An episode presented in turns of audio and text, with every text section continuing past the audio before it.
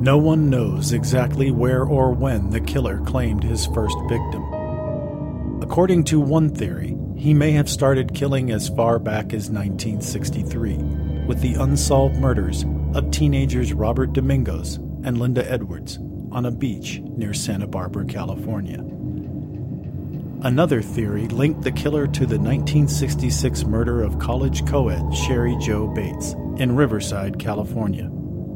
Someone claiming to be the killer mailed a typed confession letter to a local newspaper and the police department.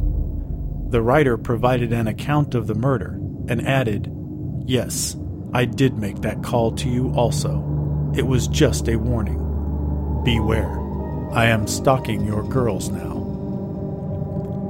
Six months after the murder, three virtually identical handwritten letters were sent to the local newspaper, the police department, and the victim's father. Once again, the message seemed designed to create terror. Bates had to die. There will be more. The writer signed the message with a small symbol which resembled the letter Z. This case was still unsolved in December 1968 when two teenagers were murdered on Lake Herman Road near Benicia, California.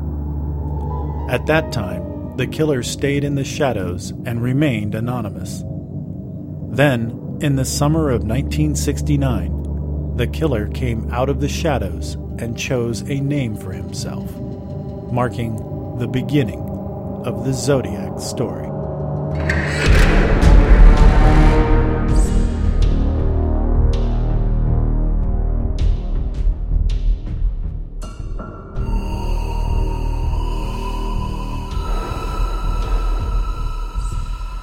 Zodiac sent the 408 cipher 50 years ago, and to this day, the 408 remains one of the most interesting ciphers in history.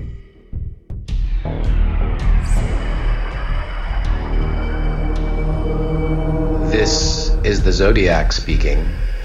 I like killing people because it is so much fun. This guy is a pathological uh, psycho uh, killer. I just don't want this to happen again to anyone else. I wish somebody would catch this guy. I don't care who it is, just somebody catch him. Zodiac said he shall never, never be caught. This is Zodiac A to Z.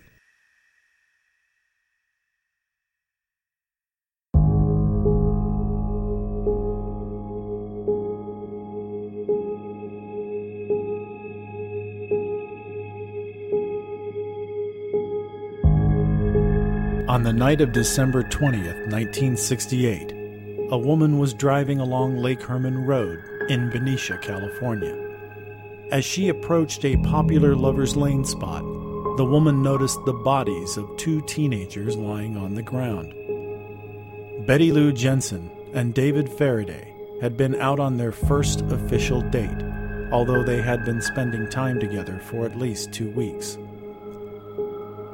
Earlier that evening, David and Betty Lou had promised her parents that they would return by 11 p.m. But witnesses saw the couple sitting in David's Rambler station wagon on Lake Herman Road around 11:10 p.m. By the time the bodies were discovered, Betty Lou Jensen was dead from 5 gunshot wounds in her back, and David Faraday was dying from a gunshot wound to his head.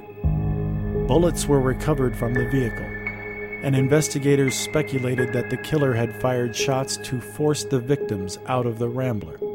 David may have been shot first, causing Betty Lou to run away from the killer, and he then fired five shots into her back.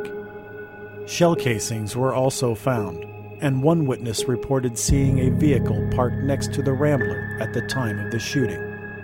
The subsequent investigation explored the possibility that the crime was somehow drug related but the evidence indicated no connection. David Faraday was allegedly involved in a confrontation with a marijuana dealer when the teenager threatened to report the man's activity to police, but investigators concluded that the incident was not related to the murders. Another teenage boy was briefly considered a suspect due to his previous relationship with Betty Lou Jensen, but investigators confirmed his alibi and concluded that he was not responsible for the shooting.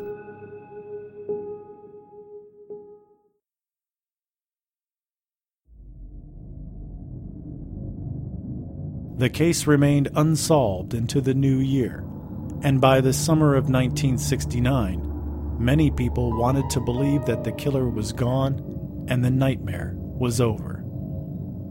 Everything changed on the night of July 4th at Blue Rock Springs Park in Vallejo, approximately two miles northwest of the crime scene on Lake Herman Road. 22 year old Darlene Ferrin was a fun loving free spirit with many friends and many male admirers. She worked as a waitress and raised her infant daughter with her husband, Dean Ferrin. I don't really wouldn't know how to describe it. to was just outward, outgoing, and happy, and just she's just a young, happy, friendly girl. We worked in the same restaurant, Pancake House when she first started there, she was married. They lived in a motel, and so and I, I knew a girl that just needed a roommate, and they lived together for a while. And then she got enough money together to move up to uh, Reno and get a divorce. And then you know I went up, saw her a couple times up there, and then we started going out. Dean and Darlene soon married and moved into a small house on Virginia Street in Vallejo. Darlene worked at Terry's restaurant, and Dean worked as a cook at Caesar's Palace Italian restaurant.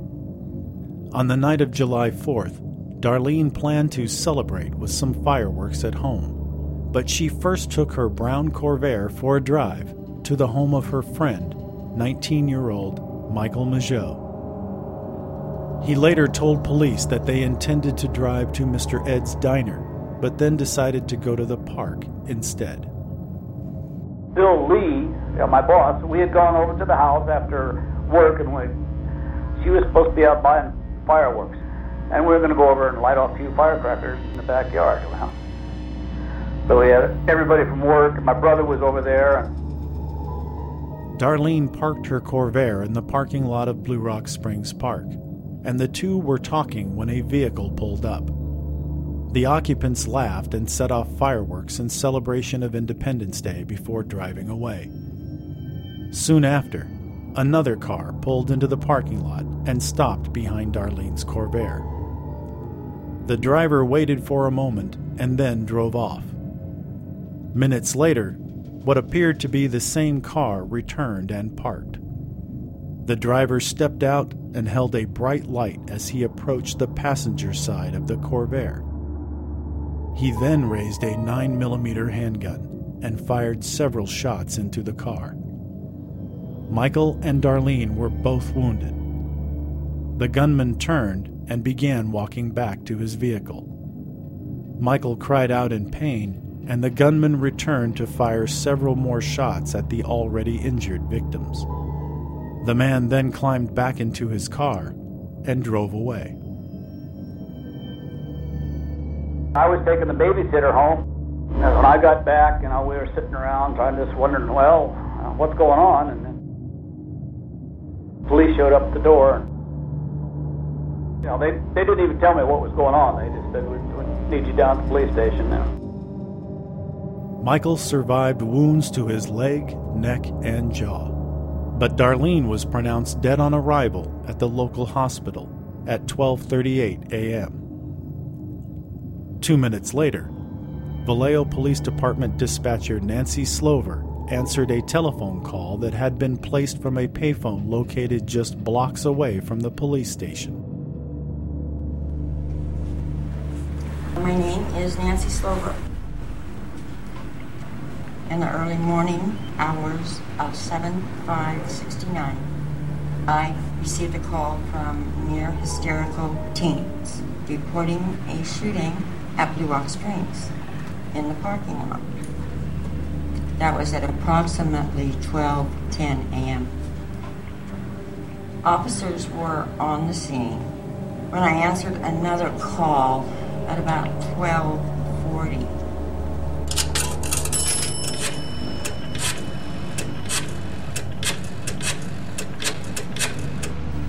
My life did change dramatically at that point. I answered the phone standardly, Vallejo Police Department. I want to report a double murder. At that time, I tried to uh, interrupt him to get his name and location because it was very important then. We didn't have computers, you know, we didn't have any, we had ourselves. And you had to be very good at multitasking. But anyway, he said, I want to report a double murder. If you will go one mile east on Columbus Parkway to the public park, you will find the kids in a brown car. They were shot with a 9 millimeter Luger. I also killed those kids last year. and his closing was, Goodbye. He was mocking me, is what he was doing. He was playing with me. He did it for shock that, and it worked. You know, it worked. According to one popular and persistent myth, the killer's telephone call was recorded by police. This story appeared in a best selling book written by former San Francisco Chronicle cartoonist Robert Graysmith. I was in Graysmith's book, although he never talked to me. You know, I read the book and I says, "Oh my God, where's this guy getting this stuff?" and then I put it back down. Nancy Slover debunked the popular myth and clearly stated that the killer's call was not recorded. No tapes or backup equipment was available during the 60s, at least not in our department. According to Nancy Slover, the voice of the man who called the Vallejo Police Department indicated that he was at least 30 years of age or older. Surviving victim Michael Mageau was able to describe the gunman when interviewed by Vallejo police detective Ed Rust. According to Mageau, the suspect was a white male adult, short, possibly 5 feet 8 inches tall, heavy set, approximately 195 to 200 pounds or larger, with short, curly hair, light brown, almost blonde, and a large face. Investigators from Vallejo and Benicia believed that they were searching for the same killer, and the bold, sinister phone call raised fears that the gunman would strike again. As in the Benicia case, the investigation examined the possibility that Darlene may have been killed by someone she knew. Vallejo detectives interviewed Darlene's family, friends, co workers, and others, but no one could recall anyone who had ever bothered, harassed, or threatened Darlene, other than one individual named George.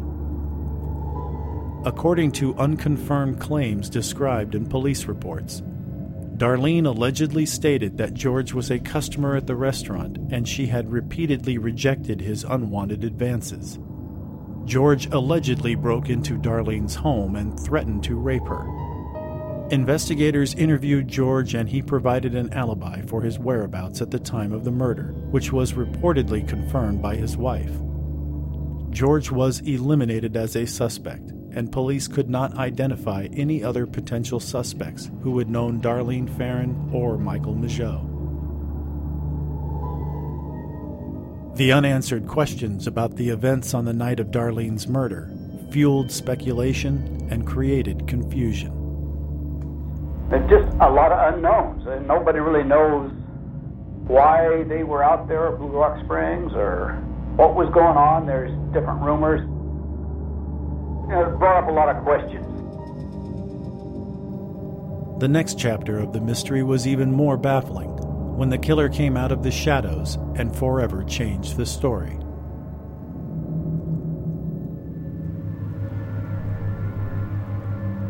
Twenty-six days after the shooting at Blue Rock Springs Park, three envelopes arrived at the offices of three Bay Area newspapers.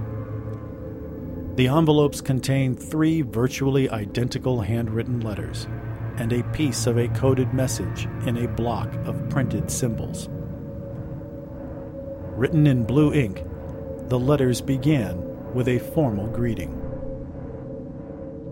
Dear editor, This is the murderer of the two teenagers last Christmas at Lake Herman and the girl on the 4th of July near the golf course in Vallejo.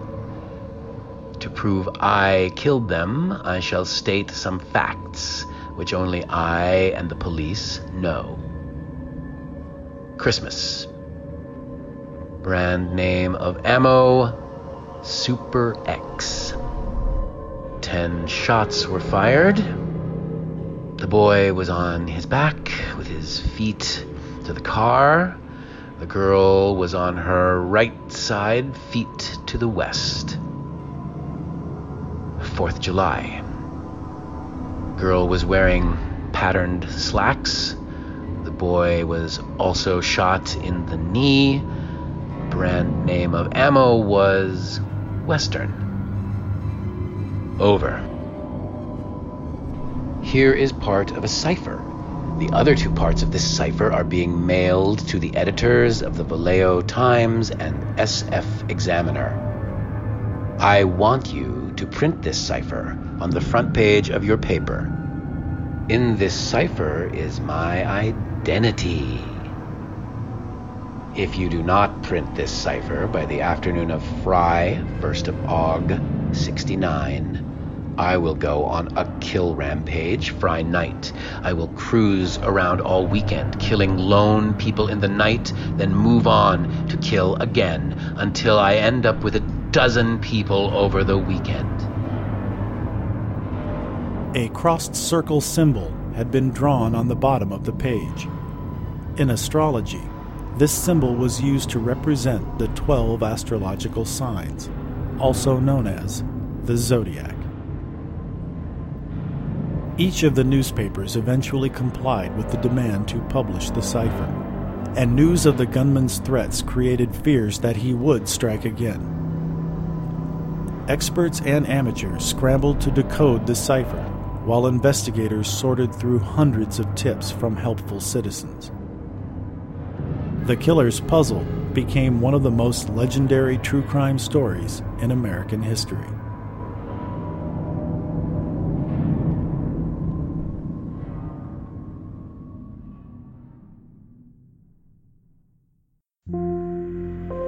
Many people are unfamiliar with the methods used to create ciphers, codes, and other secret messages, and the complexities of cryptography can often seem confounding.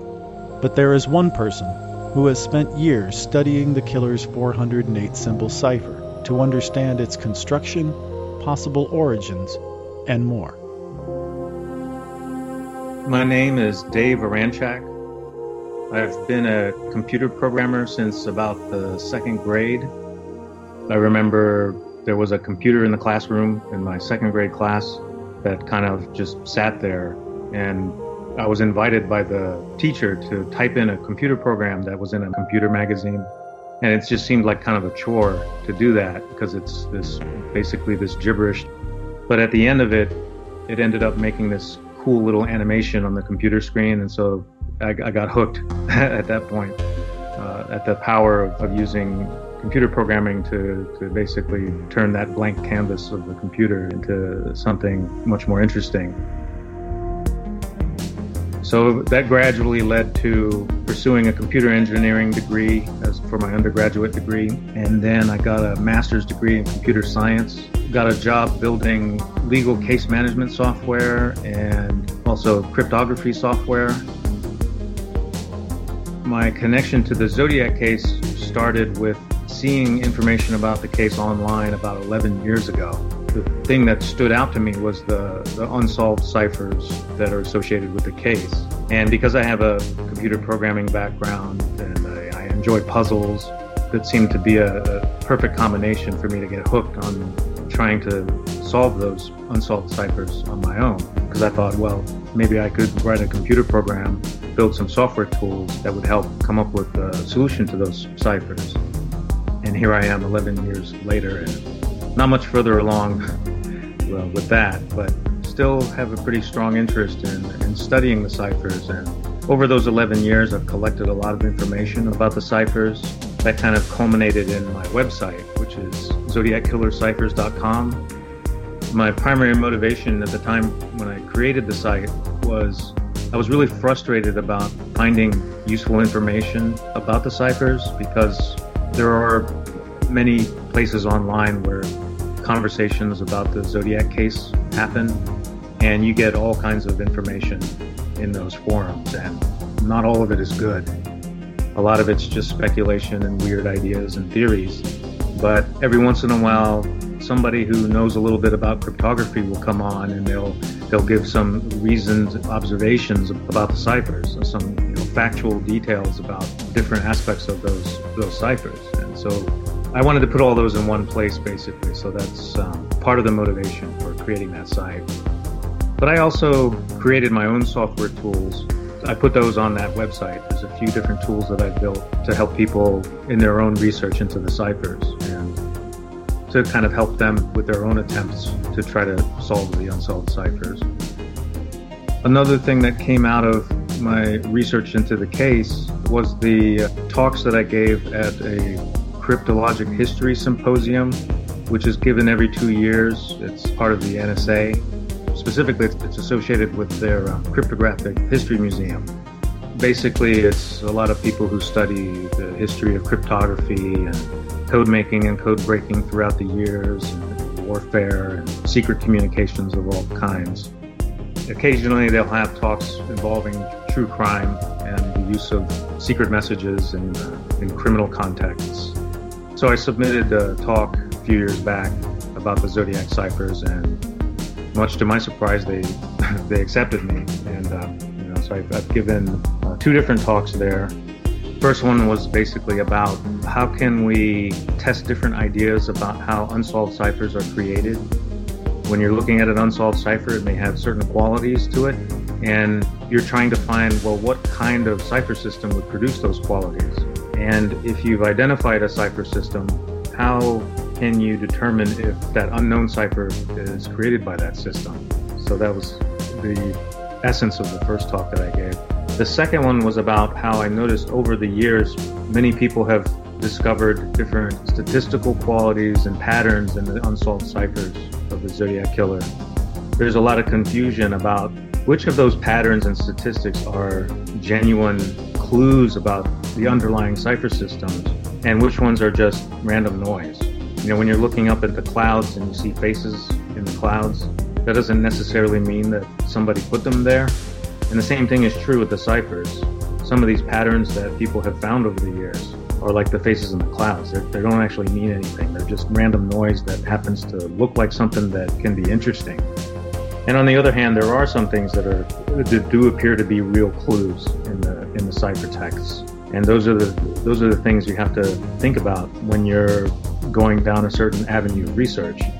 Is well, which of these patterns and observations and statistics, which of these clues should you spend your time with? Because if you're not careful, you'll end up chasing faces in clouds. You'll be chasing phantoms. And then I have another one coming up this October which is basically about trying to use an artificial intelligence technique called deep learning, which has been getting more and more prominent these days for a lot of classification problems and doing lots of interesting things. Uh, probably one of the most well-known examples of using deep learning is to do face recognition. These big social media sites like Facebook use deep learning to classify photos that you upload. And it can automatically figure out who's in the photos. So it's a very powerful technology for classifying things. That's the essence of the problem we're facing with the Zodiac ciphers is, well, what are they? What kind of cipher system was used to create them? And so goal for this talk is to see if we can use deep learning to figure out what kind of cipher system is being used for the unsolved Zodiac ciphers. Between the website and the talks at the NSA's symposium, I think that kind of got the attention of some TV producers. And over the years, they've been reaching out to me, and I ended up in a few TV shows related to the Zodiac case. So that's been an interesting kind of offshoot of this research effort. My goal with the website and the talks that I've been giving about the unsolved zodiac ciphers is to just put more information out there for researchers to use that can hopefully help lead to a solution to one or more of these unsolved zodiac ciphers. When you and I met in San Francisco for the filming of the HLN series Very Scary People, that was the first time that you and I had met in person and it was the first time that I had discussed the ciphers with you in person. And I was astounded to find out that you have the ability to explain the ciphers and talk about these issues in a way that's easily understandable to someone like me. And I think there are a lot of people out there who are interested in the ciphers but struggle to understand these complex issues and are looking for someone who can help them understand. And I know you've done a great deal to help me in that regard. So I'm hoping that we can discuss the 408 cipher and hopefully help people understand more about how it was constructed and what it might mean. Because when I hear someone talking about the zodiac ciphers, to me it just all sounds like gibberish. Is that something that sounds familiar to you? Do you hear people say that? Yeah, it, it can be a very technical topic. Cryptography in general, it can very quickly become technical and then uh, you know, overly mathematical and scientific, and then people would tune out pretty quickly if uh, we really got into the weeds with that type of discussion. But at the same time, there's a core simplicity to it that you can see with things like, you know, in the in the old days, you could buy a breakfast cereal that have a decoder ring in it. And a decoder ring is a basically is, a very simple concept. You have uh, an alphabet on a circle, you know, letters A through Z, and then another alphabet on another circle. And it's the same letters A through Z, but you can turn the second circle so it lines up differently with the first circle.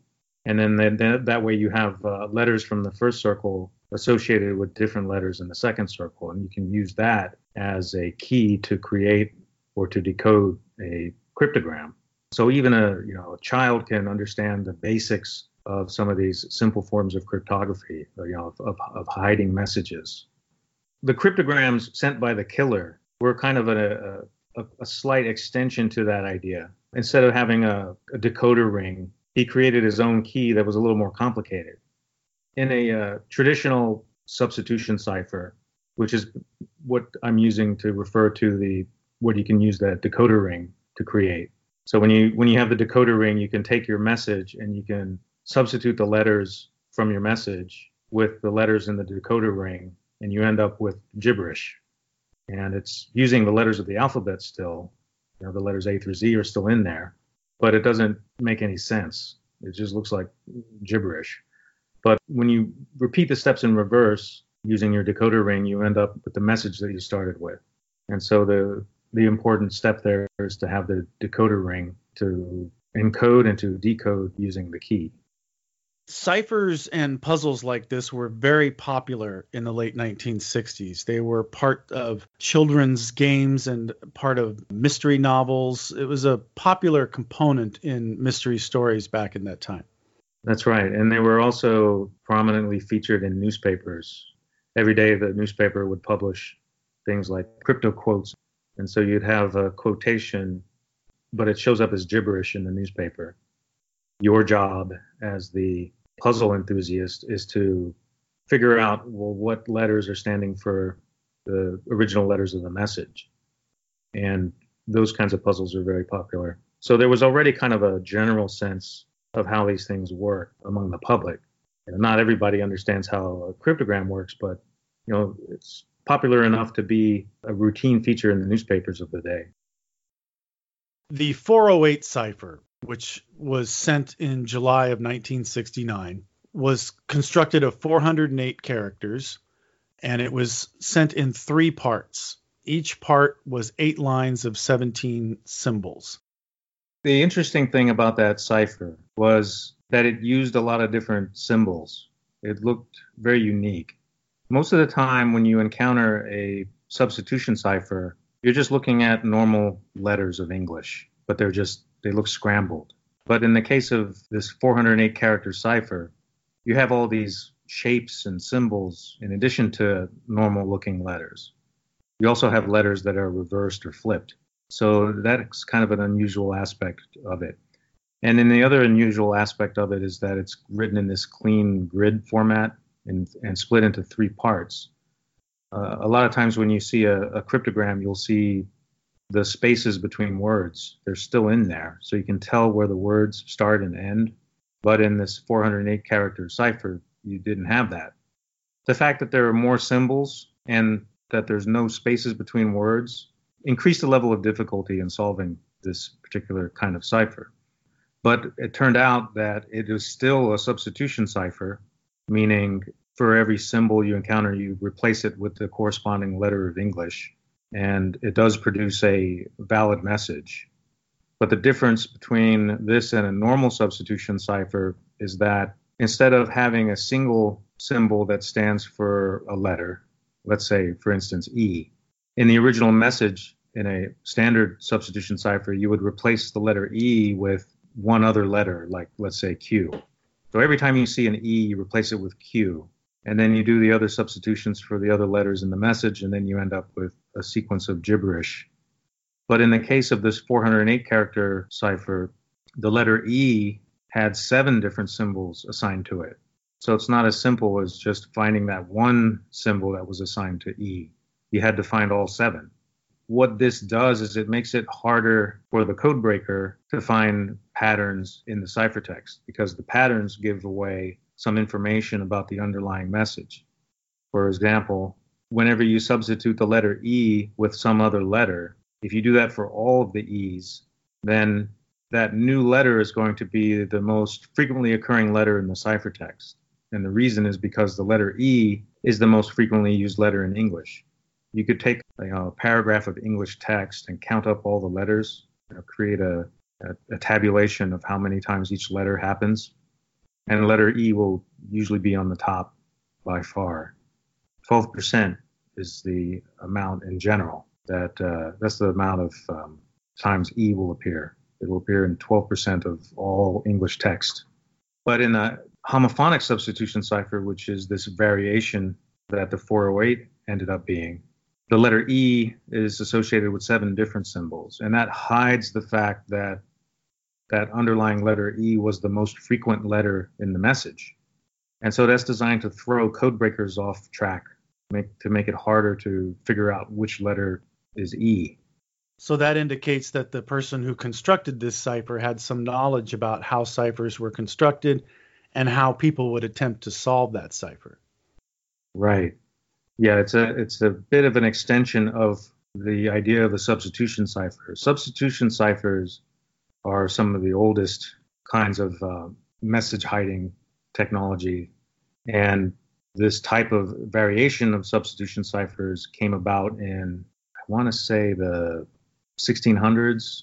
And it was designed to make it harder to, to, to solve substitution ciphers because it was known at the time that substitution ciphers were rather weak, meaning they're not very secure. You can use the patterns that you find in them to quickly discover what the underlying messages are and that's you know they're not very well suited for secret important information like say your military plans. You don't want to use a standard substitution cipher. So homophonic substitution ciphers have been known since the 1600s, but I don't think they're as well known as the regular kinds of substitution ciphers that people see in newspapers and, and read about in stories. I think there's some confusion with some people, including myself, when you say substitution cipher, of course, uh, my brain says, well, aren't all ciphers substitution ciphers because you're substituting a character for the actual text? So when you say a homophonic cipher, how does that differ from your average cipher? Okay, so when you're talking about substitution ciphers, you're referring specifically to replacing letters in the original message with other letters. That is um, one major category of ciphers. Another major category is what's known as transposition ciphers. In a transposition cipher, instead of replacing letters with other letters, you're manipulating the message. So, for instance, you can take your your secret message and write it into a grid. So you have, say, 20 letters across in your grid, and so you have these rows of of, of, of characters that are 20 letters long. And then you rewrite the message, but you read you read down the columns. So you're reading down the first column and then writing the letters in sequence. And then you do this for the remaining columns, and you end up with what's called a columnar transposition cipher, which is a it still looks like gibberish. If you don't know what you're looking for, they, they can look just like a substitution cipher, but it wasn't substitutions that created it. It was a transposition, or in other words, manipulating the original layout of the message and reading it in a different way. And by reading it in a different way, you end up with a, a secret message. The 408 cipher was sent in three parts. And there's been some speculation that it was sent in three parts because the author was worried that if the cipher was sent to one newspaper, that newspaper might decide on its own not to publish it. So, by splitting it up in three parts and sending one part to each of these three newspapers, he was increasing the odds that the cipher would be published. Do you think that's a viable explanation, or is there some other reason that someone might split a cipher into three parts like that? I think that seems like a good explanation, especially since after the fact, when we look at what the newspapers did, they didn't all publish their part right away. I think the Vallejo was the first to publish their part. And then another part was published very quickly after that by the Chronicle, the San Francisco Chronicle. And then the third part wasn't published by the Examiner until the day after. So they took some time to decide. And I imagine it was a, a difficult decision because the letters that accompanied the ciphers basically said, if you don't publish these, I'm going to kill more people. So this threat to the newspapers probably could have created a sense of, you know, if we don't do this, we could be responsible for more murders happening. It created an ethical dilemma. Exactly. And so maybe the killer anticipated that and uh, took advantage of that. And uh, by having each part be different, even though the letters that accompanied the cipher parts were the same, the cipher parts themselves were different. So it was a seemed like it was a calculation on the killer's part to, you know, it, w- it wouldn't have been enough for one part to be published because you know, the entire message is within all three parts. So I think that probably helped with the decision to publish, you know, in the examiner's case when they published that third part that completed the message. It would be more difficult to notice patterns if you were just looking at one third as opposed to the entire message. Yes, yes, that's true too. And I, I'm I'm not sure if that's what motivated their decision, but by that point, two of the three parts were already published.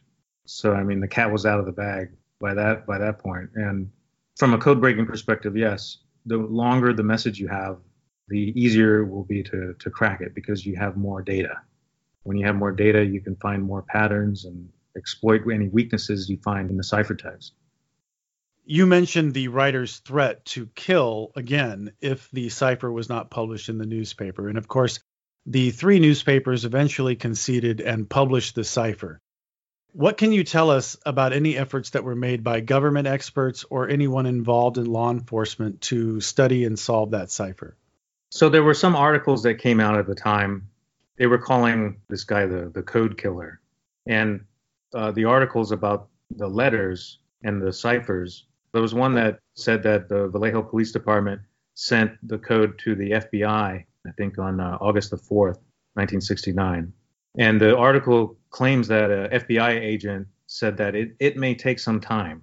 So it's kind of unclear what that suggests. Either it suggests that they thought the code was difficult and there therefore would take some time to do, or it may mean they just had a they had a heavy workload and they just couldn't get to it. But uh, but who knows? And so there's been a lot of speculation about well, was the FBI simply unable to crack that code? I don't think that they would have been unable to crack that code if they really spent time on it, because the homophonic substitution cipher is not difficult to break, especially that one. It's a little more difficult to do it by hand, you know, just using pen and paper. But they had sophisticated computer software at their disposal that they could have used. So uh, I find it hard to believe that they would not have been able to solve it. There was also another report of the codes being sent to Navy cryptographers. I think they were at uh, at Mare Island. I think there was a cryptography school, part of the Navy at Mare Island and near uh, Vallejo. But there was no report of a solution produced by them. And again, I don't know if it's because they didn't get to it or if they just simply couldn't figure it out. I, I've never been able to find any original sources, you know, of people within the Navy cryptography unit or whatever, or the FBI, you know, saying what they tried or what efforts they made. So you're saying that even if there's no record or documentation of anyone in the government or law enforcement solving the cipher, you believe it's unlikely they would be unable to do it because that's what they do and they're experienced. Yeah, that's what they do, and it's not a particularly sophisticated type of cipher. I mean, it, to the general public, it's rather unusual because it's a type of substitution cipher that's not commonly seen. It's probably never seen in a you know casual context like in a newspaper or in a or in a uh, story, but it's a variation of a type of cipher that that is very common, and the variations may, do make it a little harder to solve, but not by much. And in fact, it did turn out to be solved by pen and paper by very determined amateurs.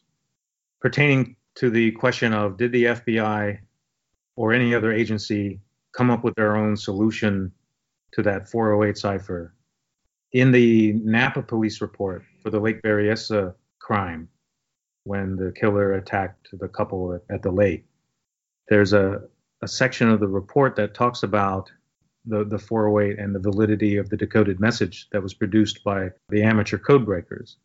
And it says when the investigating officers, presumably the Napa officers, checked to determine the validity of the decoded message and how far the original ciphers had been decoded, it was then learned that the message had been decoded by at least two different sources, one being the amateur code breakers in Salinas, and the other by the FBI in Washington. It was noted that these ciphers were broken independent of one another, and the FBI confirmed the validity of the original decoded message. It was also learned that there was a small portion at the very end of the coded message that had not been decoded for reasons unknown. So, as far as I know, this is the only reference to any agency having solved the 408 separately from from the public, from the uh, from the amateur uh, code breaking couple. Tell us about the amateurs and how they solved the cipher. According to the news reports, a couple named uh, Donald Harden and his wife Betty, they saw the cipher in the newspapers by that Sunday, the August the 3rd, 1969. Donald Harden was a high school teacher. Harden had a, uh, childhood interest in, in code breaking. So he had, by that time, developed a lot of experience in just the recreational pursuit of cracking codes, presumably, you know, ciphers in books and, and newspapers and magazines and things. So he had already developed the techniques, you know, and, and there are, they are things like doing frequency analysis. So I, de- I described earlier how the letter E in English is the most common letter. Mm-hmm. So even if you substitute it with a different letter like Q, it doesn't hide the fact that that's happening the most in your message. So you have a whole bunch of Q's in this secret message. So that's a hint that, well, since it's happening so much, it might be the letter E. So it's behaving like the letter E would do in English. And so you could replace all the Q's with E's and then see if there's other patterns that you can find, like words that start with E or words that end with E. You could find other symbols that are happening frequently in the ciphertext. And there are other letters that happen a lot in English, like T, A, I, and, and so forth. They're the most common. Um, but in regards to the 408, because it was a homophonic substitution, those kinds of clues were hidden. But he still knew to look for certain patterns. There were other symbol patterns in the 408. For instance, uh, pairs of symbols. Donald and his wife would find these repeating symbols that would happen right next to each other.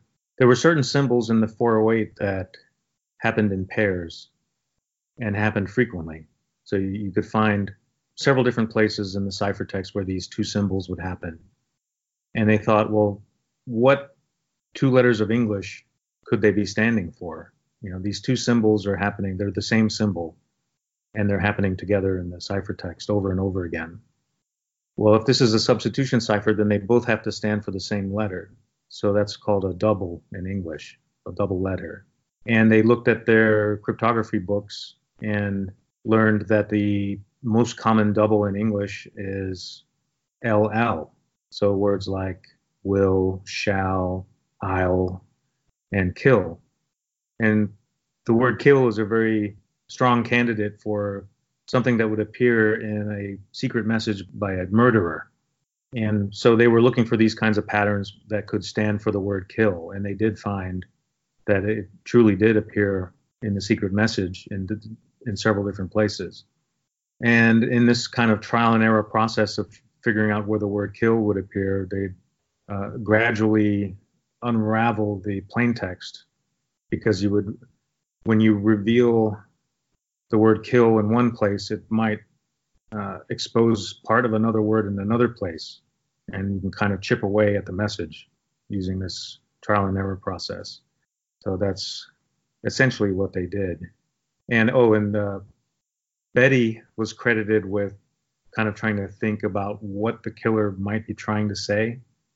So they didn't know what the message was yet. So she thought, well, maybe he would have started the message talking about himself. So he would start with the word I. You know, this is a message about me, so I'm going to start it with the word I. And it turned out she was right. The confirmed solution to that cipher started with the word I. The Hardens uncovered a chilling message and a frightening glimpse into the mind of a killer. I like killing people because it is so much fun. It is more fun than killing wild game in the forest because man is the most dangerous animal of all. To kill something gives me the most thrilling experience. It is even better than getting your rocks off with a girl. The best part of it is that when I die, I will be reborn in paradise and all that I have killed will become my slaves. I will not give you my name because you will try to slow down or stop my collecting of slaves for my afterlife.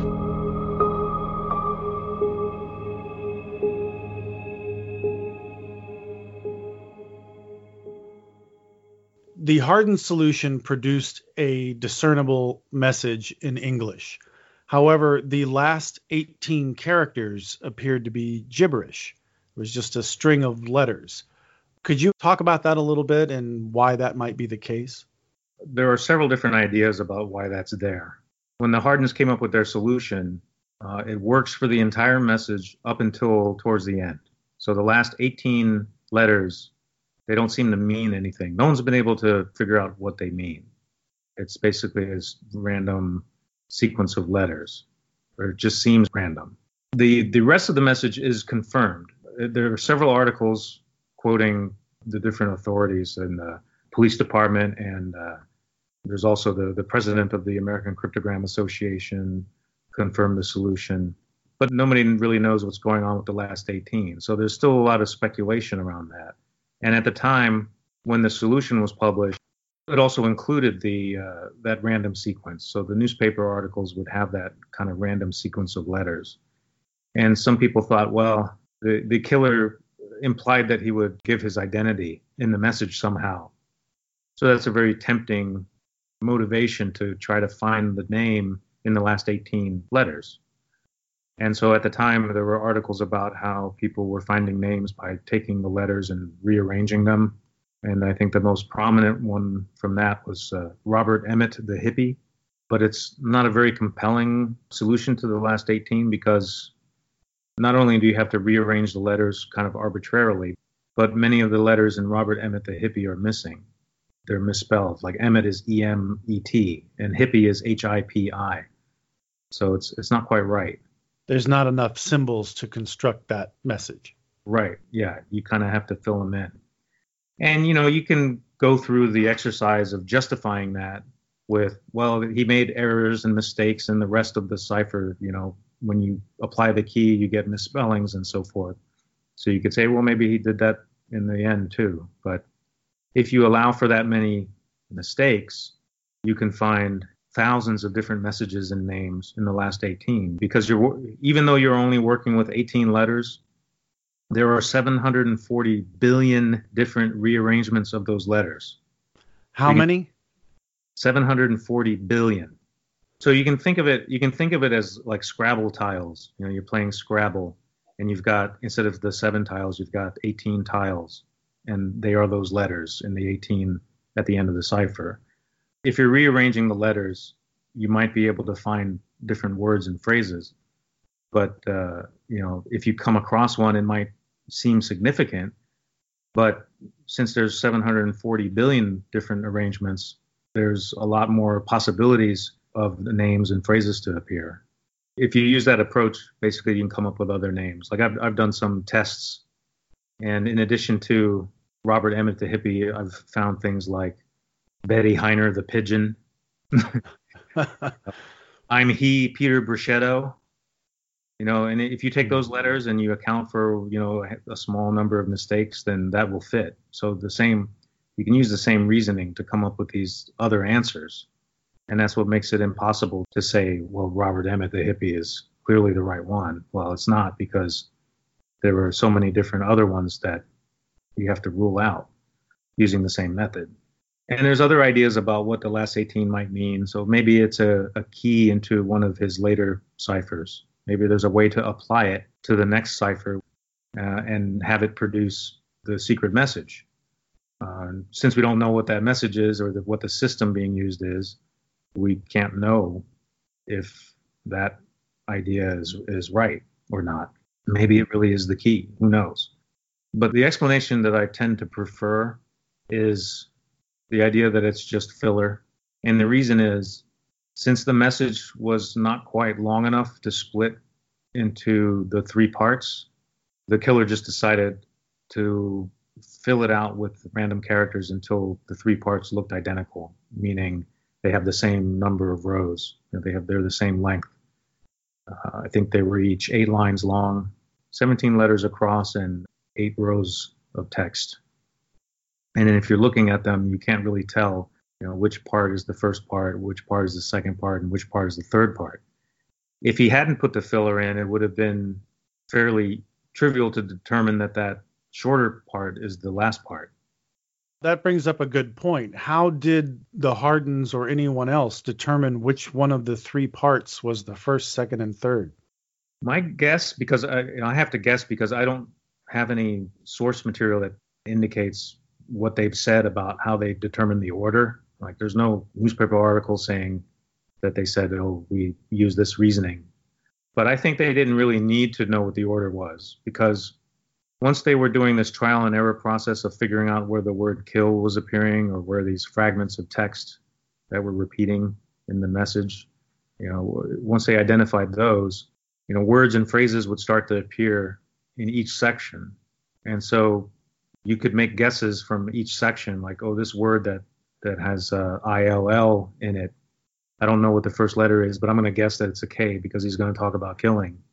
That can be done independently in each section they assumed that the key was applied the same to all three sections. So the, whatever symbol you're decoding in one section would also decode in the other two sections. And so they may have ended up with the plain text in the wrong order, but it was still sensible because they had enough in each section. They had eight lines of text.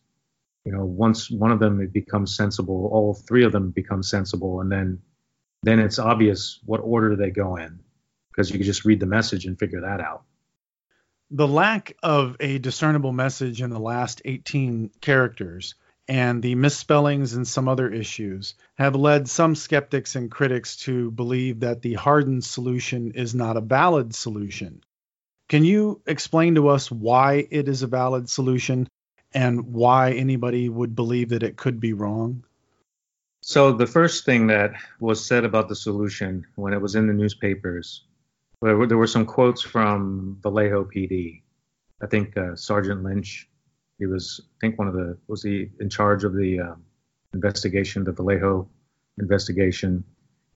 I think he said something like uh, the the solution checks out against itself, that it, it checks out in all respects. And what he means is you can take the message for yourself and and verify that it's correct.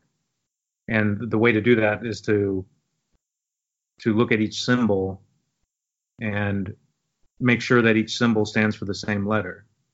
So, for instance, uh, the letter Z in the message stands for the plain text letter E. Well, everywhere in that cipher, if you replace Z with E, and you do that for the other symbols, you end up with the message the Hardens discovered. So you're not, in other words, you're not adding information to the message. All you're doing is replacing the symbol with the corresponding letter that belongs to it. And since there are only 54 different symbols in that cipher, that's the most information you're putting back into the message. By that, I mean each one of those 54 symbols you're replacing with a letter in the in the ciphertext. Mm-hmm. So you're taking that every occurrence of that particular symbol and replacing it with a letter. So in that sense, you're adding some information to that that message, but you're only you're only doing that for 54 symbols, and so you end up going from this key length of 54 to a message that's 390 characters long. So for this message to be uh, invalid would mean that you basically accidentally came across a 390 character coherent piece of English using only 54 steps, 54 little bits of information. And how likely is it that you could find a clear and coherent message in there, but it was wrong and there was actually some other clear and coherent message in there? That depends primarily on the length of the ciphertext. But since the 408 is so long, and you know the the part that's solved is 390 characters long, that's well past the uh, the limit at which the solution can be guaranteed to be unique. In cryptography, there's a concept called the unicity distance, and all that means is how long does the cipher have to be before the solution that you find for it is guaranteed or almost guaranteed to be unique or that there's no other key that can produce an equally readable message, right? So if you want to say that the Hardens came up with uh, the wrong message using their method, then the the way to prove that would be to come up with another key that produces an equally plausible and readable and coherent message. And, and that hasn't happened. That hasn't happened because and the reason that hasn't happened, there's a mathematical foundation to that, which is what I refer to as the unicity distance. For substitution ciphers, for homophonic substitution ciphers, that distance is about 30. And what that means is if you have a cipher that is at least 30 characters long, then you're a lot more likely to to have the correct solution. But anything less than that, and you could find multiple equally plausible messages using different keys. And so that's why it's super important to have a long ciphertext when you're doing any kind of code breaking because you need to be able to guarantee that uh, your solution is the correct solution. So there's there's little to no possibility that the hardened solution is invalid under those uh, constraints. There was confirmation of the hardened solution, although it came in a rather mysterious form. The hardened solution was published in the newspapers on August 9, 1969. On August 10th, someone mailed a card to the Vallejo Police Department that was addressed to Sergeant John Lynch, and the card included a key to the cipher. Dear Sergeant Lynch, I hope the enclosed key will prove to be beneficial to you in connection with a cipher letter writer. Working puzzles, cryptograms, and word puzzles is one of my pleasures. Please forgive the absence of my signature or name, as I do not wish to have my name in the papers, and it could be mentioned by a slip of the tongue. With best wishes, Concerned Citizen. It was sent from an anonymous person a few years back when uh, one of the researchers, Mike Morford, did a uh, FOIA request. Uh, it ended up as part of the response that he got. And basically, it's a card that says, Hey, I've got the key to the cipher you know, at this point, the, the solution had already been published. I don't think he was trying to come up with the solution or beat the Hardens to the solution. I think what he was doing was uh, in the papers they just showed the, the, the ciphertext and then the plain text. but they didn't show the mapping between the, the ciphertext and the plain text, and that's called the key. The key tells you which cipher symbols decode to which plain text letters. So I think he was supplying it as a convenience because there wasn't any key published in the in the in the articles. And basically it's just like a shortcut. So when you have the the ciphertext, you can look at the key that the uh, concerned citizen sent and very quickly do the substitutions. So you don't have to you don't have to try to derive the key yourself by looking at the plaintext solution that was in the papers. So that's one possible explanation for why this card and key were sent uh, to Vallejo PD. The concerned citizen key matched the Harden solution, right? It does match for the most part. I would say, I don't know, 90 to 95% of it or whatever matches the, the Harden's key. There are some oddities to it, like they say that the cipher letter Q maps to four different letters, F, K, L, and M. And there's not really a good explanation for that. That's not consistent with the Harden solution or, you know, the plaintext messages that were published in the papers. So there's a little bit of mystery around that. Uh, whoever came up with this key, it's possibly just like a, a mistake. But it's interesting to think about what if there was some other way for this conclusion to have been made about that symbol. But that's kind of the unanswered question. But there's other speculation around this card. What if it's from the killer? The killer decided to send the key for some reason. And there's some reason to believe that because there's some aspects of the typed card that resemble the killer's style, the misspellings, the uh, don't want my name in the papers. It's similar to the the message uh, that turned out to be found in the 408. I, I won't give you my name because you may stop my collecting of slaves, referring to his victims. And so there, there's some parallels there that, that make some people believe it could be the killer. And then another explanation, which I don't think is the correct one, is that the Hardens themselves sent this. But that doesn't make sense because they were already not anonymous and they had already sent their solution to the newspapers and consequently the code sheets were sent to the Vallejo PD. So it's not like they weren't already known to everybody at that point. So what was the point of being anonymous and sending just the key to the plaintext? So I don't think that's a very plausible explanation. I think the most plausible explanation is that seeing that there was no key published in the papers, you know, only the message was published, that prompted this person to to supply a key derived from the message, to just trying to be helpful. Reading directly from your website, zodiackillerciphers.com, you listed three possibilities and you just described them now that the key was sent by the killer, that it was sent by the Hardens, or it was sent by some third party. And you raised some of the issues about the solution offered in the key. And I'm going to read from your website here. It says, Let's say some person read the Harden solution, then decided to put together a handy key to show the substitutions used in the cipher. This key is very accurate, but the author of the key is saying the ciphertext symbol Q is used to represent plain text letters F, K, L, and M. There is a simple error here because there are actually two Q symbols. The symbol is used for the plain text letter F, and the symbol is used for the plain text letter M. So the author of the key combined both symbols, but where do K and L come from? How did the key author deduce these from the Harden's plain text solution? So you're saying that's a situation where the key does not necessarily match the Harden solution and may represent some effort on the writer's part to do his own deciphering. That's right. Yeah, it's unclear what this person's thought process was in coming up with the assignments for that Q symbol. What's unusual about that is, as you said, as you uh, quoted, the cipher actually has a forwards Q and a backwards Q.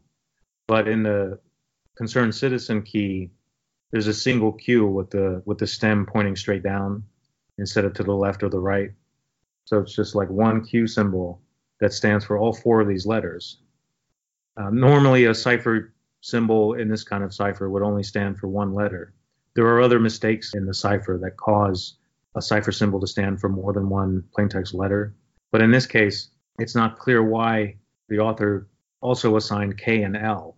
Sometimes you can look at the various newspaper articles and find differences because there are differences between the plain texts. Some of them are because they didn't want to uh, publish some of the more salacious parts of the of the message, and others were just like probably transcription errors, you know, where they just they just uh, got parts of the message wrong, or went ahead and corrected some of the mistakes because the key does have some mistakes in it. The FBI concluded that the key was quote substantially accurate. So that raises a question. If it was sent by the killer, why would it differ from the actual solution as found by the Hardens? And if it was sent by the Hardens, why would the key that they sent later under the name Concerned Citizen be different from their own key as they published in their solution? So that seems to indicate that the most logical explanation is that it came from some third party who was operating with the information available in the newspaper. Yeah, I think so. I think that's true. It's it's hard to make the case that it was either the killer or the Hardens for the reasons you stated. Plus, you know, the Hardens didn't really have much motivation to send a key after the fact, like one day after their solution was already published and known to the world, and their names were in the paper, and I I think even their street address was in the papers which is unusual. I think that was a more common practice back then, where if you were in a newspaper article, they would put your address, you know, so people would know where you live. So it's a little too late to become anonymous, you know, the day after all that. So uh, it doesn't make sense that they would have sent this key separately because they had already sent all their materials to both the papers and the authorities. So it doesn't make sense. Speaking of not making sense, let's talk a little bit about more of those solutions to the last 18 characters. You mentioned Robert Emmet the hippie. There's theories that the names of various suspects can be found in there, including Arthur Lee Allen. And there are other theories about why those 18 characters may exist. Are there any other explanations for those 18 characters? Well, first of all, there's a the theory that the last 18 are just filler. That's a you know common practice in cryptography is you know, to have padding or filler. Uh, a lot of times you'd have meaningless chunks of ciphertext to confuse the code breakers, um, and other times you're doing it because you have to have a certain length. So there's a requirement to have a message of a certain length, and if the message you're sending doesn't have that length, then you need to fill out fill it out with some padding. Along those lines, you know, if that's the explanation for the last 18, well, did he just pick symbols at random? If you look at the last 18 cipher symbols, there are sequences of symbols that appear directly above them in the ciphertext. The most notable is the QEHM sequence in the last line. If you look at the columns directly above, in the same columns, if you look at the rows directly above, you see the same sequence, QEHM. So why would that sequence be reappearing in the last 18 in the you know in the gibberish at the end? Uh, one explanation is it, to produce the filler, the killer just randomly copied chunks of ciphertext into that last part. And there's other sections of that last part that also seem to be repeated in columns, in the same columns of the rows directly above. So that's one explanation. And those those characteristics, when you do statistical tests, they appear to be statistically significant, meaning they're not that likely to be a product of chance, you know, like random noise. Um, but it's still kind of an open question.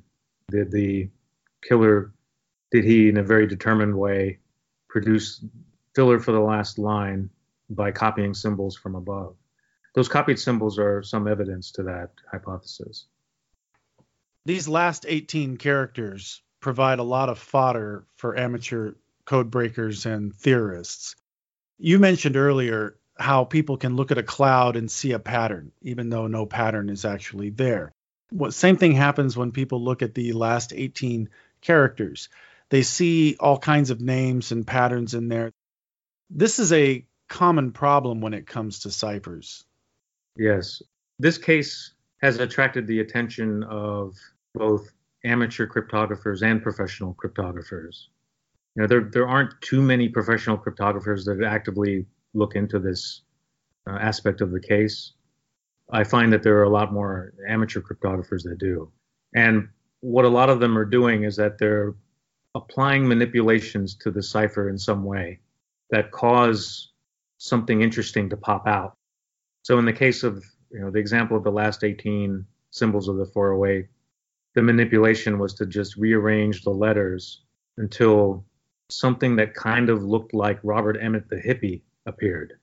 And it's not even spelled right. You know, there's letters missing. It's, it doesn't quite spell Robert Emmet the hippie, but it was close enough to make whoever did it interested in the result. And so that potential solution was uh, was published. And it, I think the article even said that they tried to find people with that name to interview them, you know, to see maybe maybe there really was a killer named Robert Emmet, you know, in that area. Um, I don't know what ever happened to that line of investigation, but it's not based on uh, on very solid ground, in my opinion. And that's just one example of uh, type of manipulation that can be done. It's I would call it pseudo cryptographic. It, it, kind of falls into the same category as uh, as numerology, where people things like they're playing games with numbers and then taking like a, a word or a phrase and linking it through the numbers that represent each letter. Like the letter A can be replaced with the number one since it's the first letter, you know, and B with two, C with three. And you can take a message and add up the numbers, and it can, you know, if it produces a birthday for a, a suspect, then they would consider that to be significant and possibly like intentionally placed by the killer in either the letters or the ciphers. But that type of manipulation produces almost infinite number of coincidences like that. So you can go through those exercises and and show that their suspect's birthday is only one among an endless supply of possible dates, street addresses, you know, other significant numbers associated with the case and so forth. That, that's another example of, uh, of a kind of manipulation that accidentally produces something interesting. Um, I also like to call them coincidence generators mm. because sometimes when you're looking at the cipher symbols, they can look like something interesting. And you do some manipulations, and then they really start to look interesting.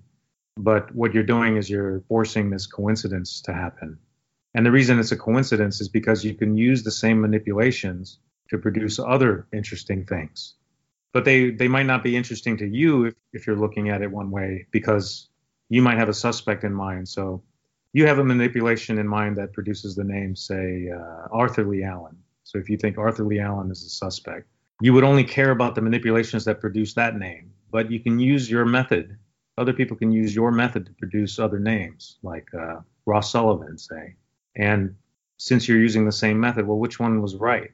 Well, it depends on uh, who your suspect is, because that's usually the driving force behind uh, behind these types of uh, manipulations. People are trying to find evidence to support their suspect, so they're they're staring at these ciphers, and uh, and these coincidences pop out when they apply these these manipulations. And what they don't realize is they're falling into a trap because the manipulations have a built-in problem of generating these coincidences. And they already favor your preconceived conclusion because of the methods you've used. So people bring their own bias to it and then the methods they use become a form of confirmation bias where they're looking for what they're looking for and they find it and the fact that they found it confirms their approach. Exactly. There's a good example of that with gary stewart where he was picking out symbols vertically from the ciphers. So he would pick a symbol from one column a different symbol in the second column and so on.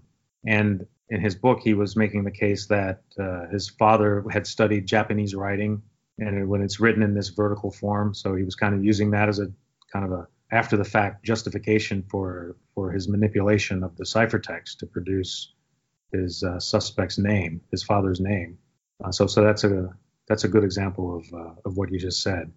You know, people use their biases after the fact to to justify what they did in the first place. In the uh, over a decade that I've been looking at this case and looking at solutions that people have been producing for the ciphers.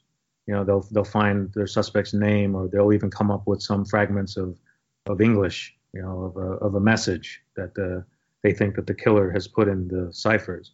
The big question is, well, how do you know whether or not their solution is valid? So how do you know that manipulations are are not valid? Because substitution ciphers are a type of manipulation, right? And we did that for the 408. There's you're manipulating the cipher by substituting the symbols for letters. Well, for me, the guiding principle has been can you use the same method to produce other messages that are equally plausible? And so for the case of the 408, no one's been able to produce a equally plausible message using the exact same method, which is to apply a simple substitution key to that 408 cipher. But if for a lot of these invalid solutions, like the best example is probably any kind of anagramming. That means rearranging the letters kind of randomly, rearranging the symbols in a random order. What some people will do is they'll apply a key, but instead of getting a coherent message, they'll get a bunch of random gobbledygook. It's using the letters A through Z, but it doesn't make any sense. They'll think, hey, there's some something that kind of looks like English in there, but it's not quite right yet, but if I rearrange some of those letters, put them in a different order, then it'll make more sense. So they start to do that. They start tweaking the, the plain text until it makes more sense. But as soon as they do that, they've opened up a lot more possibilities in the key for the cipher. Because not only are they applying a substitution, but they're applying arbitrary rearrangements of the result. And if you use that same method, you can produce a completely different plaintext that has similar fragments of English that make sense to somebody. And so that's why that particular example isn't valid. You can't verify that either of those solutions is the one that the killer intended to put in his secret message. The more solutions you can find using a method, the less valid that method is. Correct. And the main reason is because you can't prove it. So let's say you accidentally came across the killer's real method for doing it, and he did use anagramming, like in the example I just described, you still wouldn't be able to prove it because you can use the same method to produce other messages. You would have to have some other source of evidence to prove that that's what he did to make the message. In the case of the 408, you didn't have to do that because the, there's only one message that we know about that such a short key can produce. And that's the main thing there is that the key is so short yet it produces this long, coherent message. The steps to do it are very simple. You don't add a bunch of information in order to produce the message. In the case of the anagramming that I described, you have to add a lot of information. So by that I mean rearranging the plain text so it makes more sense to you. You're adding information to it, and that comes from you, not from the killer. I don't want to discourage people from trying out all these types of manipulations and ideas. It sounds like I am because I, I come across a lot of these kinds of solutions. Sometimes they're really frustrating because the person who's promoting them, they believe 100% that they've got the right answer. It's like a student in a classroom who did the math wrong, but is convinced that they did it right. Mm-hmm. It's, it's almost impossible to convince them otherwise. But on the other hand, people are trying out a lot of creative and interesting ideas that, that, that I've never come across before and some of them, you know, you never know which ones might actually lead to, you know, a breakthrough. The real key is to be open-minded to the verification process, because in the end, you have to be able to prove that your solution is correct. With the 408, there's a pretty well-established proof that it's the correct answer for your so- potential solution to have wide acceptance by not only people that are marginally interested in the case, but by the authorities and where they could say this is definitely the correct solution. It has to go through that verification process. You're not discouraging amateur code breakers from attempting to solve these ciphers. You're just questioning whether or not they're using the proper methods or whether or not their results are valid. That's right. Yeah, and in fact, I'm impressed with some of the creativity I've seen from people who who who look at these codes. They they really do think of the problem in a much different way than I could ever imagine. In some cases, they're really off track, but in other cases, their ideas are really interesting. And even though they can't be confirmed yet, maybe they'll actually lead to something. But the ones that are frustrating the most are the ones that, um, you know, if you don't believe that their solution is right, then you're their enemy. Yeah. You know, there's they can be kind of like conspiracy theorists, and some of them are just a little crazy. And I don't think you would discourage amateur code breakers from trying to solve the ciphers because there were four ciphers sent by the killer. Only one of them was deciphered, and it was deciphered by amateurs. That's right. Yeah, that's a good point. So I think that's part of the appeal of the ciphers in particular and the case in general is that you know, all this information is public. The first cipher was solved by amateurs, and so there's a kind of a citizen detective effort going on that is appealing because of that. You know, it, it happened once, it could happen again. Could the 408 have been constructed by an amateur who played with ciphers as a hobby? Or is there any indication that this cipher required a level of skill and perhaps training? There are several possibilities there. Let's say the killer picked it up in the military. There's been a lot of speculation that the killer had a military background based on some of the evidence found at the crime scenes. The things he would talk about in his letters, they mentioned things that he could possibly learn in the military, like making explosives, possibly things that he would pick up in military training. Cryptography is something that's taught in the military because the kinds of ciphers you get in the military tend to be things that are transmittable, and you can't really transmit those weird symbols, those mm-hmm. shapes and things. So you would normally see, you know, letters and numbers, just regular letters and numbers that still look like gibberish, but they're easily transmitted via radio. But you know, it's still possible that he might have picked it up and just kind of extended those ideas into making something like those ciphers in his letters. Another possibility is that he picked it up on his own. He did his own reading. Maybe he went to the library and got cryptography books. There were plenty of cryptography books at the time that described the kinds of ciphers he was making, or at least the kind that we know about him making for the first one, the homophonic substitution. That's been well documented in a lot of cryptography books. Another possible source for his cryptography ideas might be detective magazines, you know, these pulp fiction magazines, all these crime stories, these ostentatious villains. You know, as we know from the letters, the killer presented himself as a very ostentatious villain. And this persona of this criminal supervillain is something that you know, ties in well with the kinds of stories that are in these detective story magazines. And if you look into those stories, there's a kind of a long history of cryptography being featured, you know, secret codes being featured in these in these stories. You know, criminal will send a code. In fact, there's a story about a character named Z who calls newspapers and threatens the Republic through these uh, newspapers and phone calls. And there's other stories that involve, you know, they'll they'll publish actual cryptograms. The story will involve the detective trying to figure out the key to the cryptograms. And uh, there was uh, one particular detective magazine series that I think started in the 20s that even featured a series of technical articles written by people who ended up founding the American Cryptogram Association, which is a group of like minded code makers and code breakers that just have fun making and breaking codes in a uh, monthly journal that is circulated among the members. You know, they were founded in the 20s by these people who were writing articles for detective fiction magazines. And they'd have things like, you know, how to make uh, different kinds of ciphers and how to find weaknesses in different ciphers and how to break them. And so they were writing about both sides of the equation, you know, how to make a secure cipher and, and how to exploit insecure ones.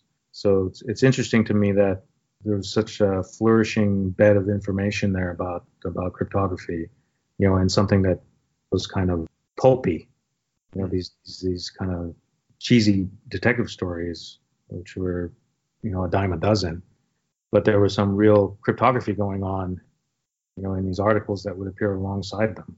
So I kind of lean towards that as being a you know a source of this information because he he kind of projected some aspects of these ostentatious criminal personalities that you would probably see in one of these stories. You know, he had some elements of that in his letters. Someone who had grown up on detective fiction would know that ciphers are often a part of crime stories. Right. So I'm, I'm curious if um, if anyone will ever discover, you know, some old detectives magazine article somewhere that has homophonic substitution in it, because I think that would be the the way in. If this is really where he got his inspiration, I don't think he came up with homophonic substitution on his own. It's possible, I guess, but I think it's more likely that he picked it up somewhere. So if he really was inspired by these magazines, these detective stories and magazines and these cryptography articles that may have accompanied them, it would be really interesting to find one that mentions that kind of cipher that resembles the 408. Many of these stories are out there that they just haven't, they just kind of got lost to time. Nobody's found the, um, you know, all of the cryptography articles or stories that mention particular kinds of ciphers. But you don't think that the 408 by itself indicates any level of training or expertise? You could learn how to create that pretty quickly if you already know how the most common kind of substitution cipher works, which a lot of people did. They were uh, amusing themselves with uh, the cryptograms that would appear in newspapers. So, like crossword puzzle enthusiasts would work on the crossword puzzles, and then the cryptogram enthusiasts would try to decode the crypto quotes in the newspapers. And so it wouldn't take much to add a little bit to that bit of knowledge to extend it to the idea of these homophonic substitution ciphers.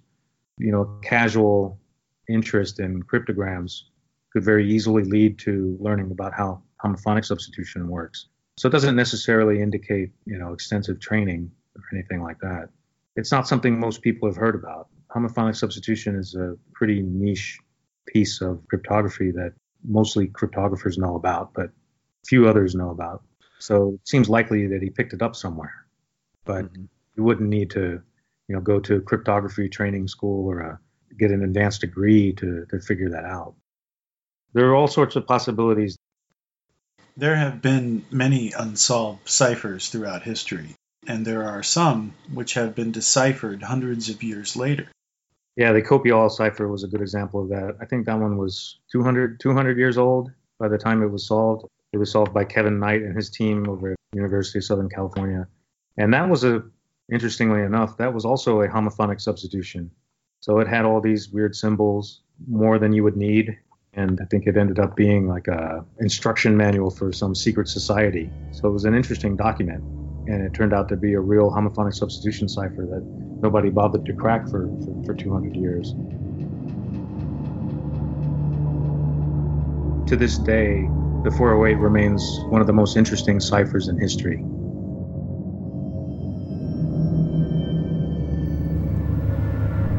The killer's deciphered message terrified citizens of the Bay Area, and he clearly stated his desire to kill again. Authorities created a strategy to publicly engage the killer in a dialogue with hope that he would spend time communicating instead of killing.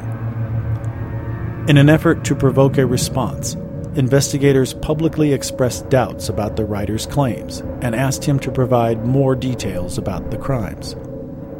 Then, another letter arrived at the offices of the San Francisco Chronicle. Dear Editor, this is the Zodiac speaking. In answer to your asking for more details about the good times I have had in Vallejo, I shall be very happy to supply even more material. By the way, are the police having a good time with the code? If not, tell them to cheer up. When they do crack it, they will have me. The writer addressed news reports and speculation regarding his actions on the night of the second shooting. On the 4th of July, I did not open the car door. The window was rolled down already. The boy was originally sitting in the front seat when I began firing. When I fired the first shot at his head, he leaped backwards at the same time, thus spoiling my aim. He ended up on the back seat, then the floor, in back, thrashing out very violently with his legs. That's how I shot him in the knee.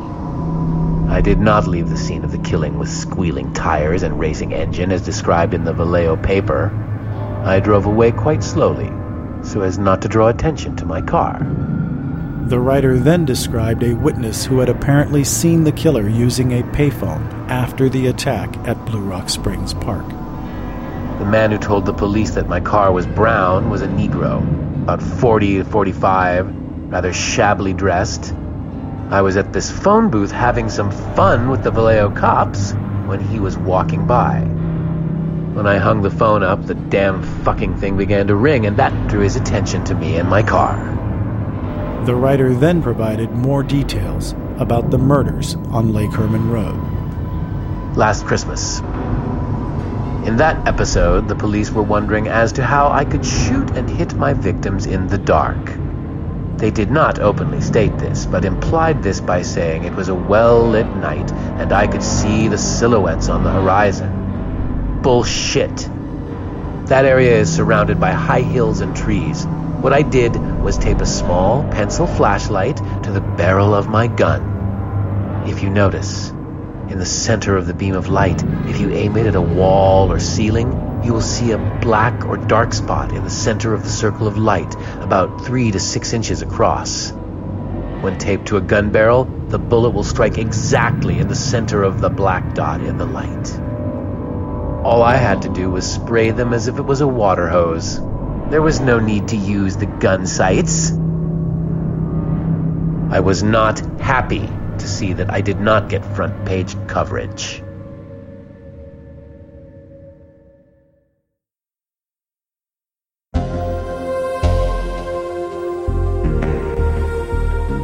The Zodiac had a plan to get that front page coverage, a plan that would succeed far beyond his expectations.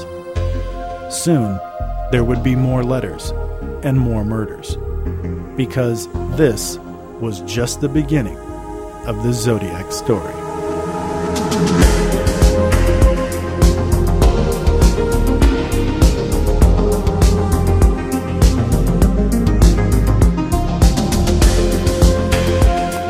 Zodiac A to Z. Written and produced by Michael Butterfield. Featuring David Oranchak of ZodiacKillerCiphers.com. Zodiac voice by John Knight. Zodiac A to Z. Produced for ZodiacKillerFacts.com.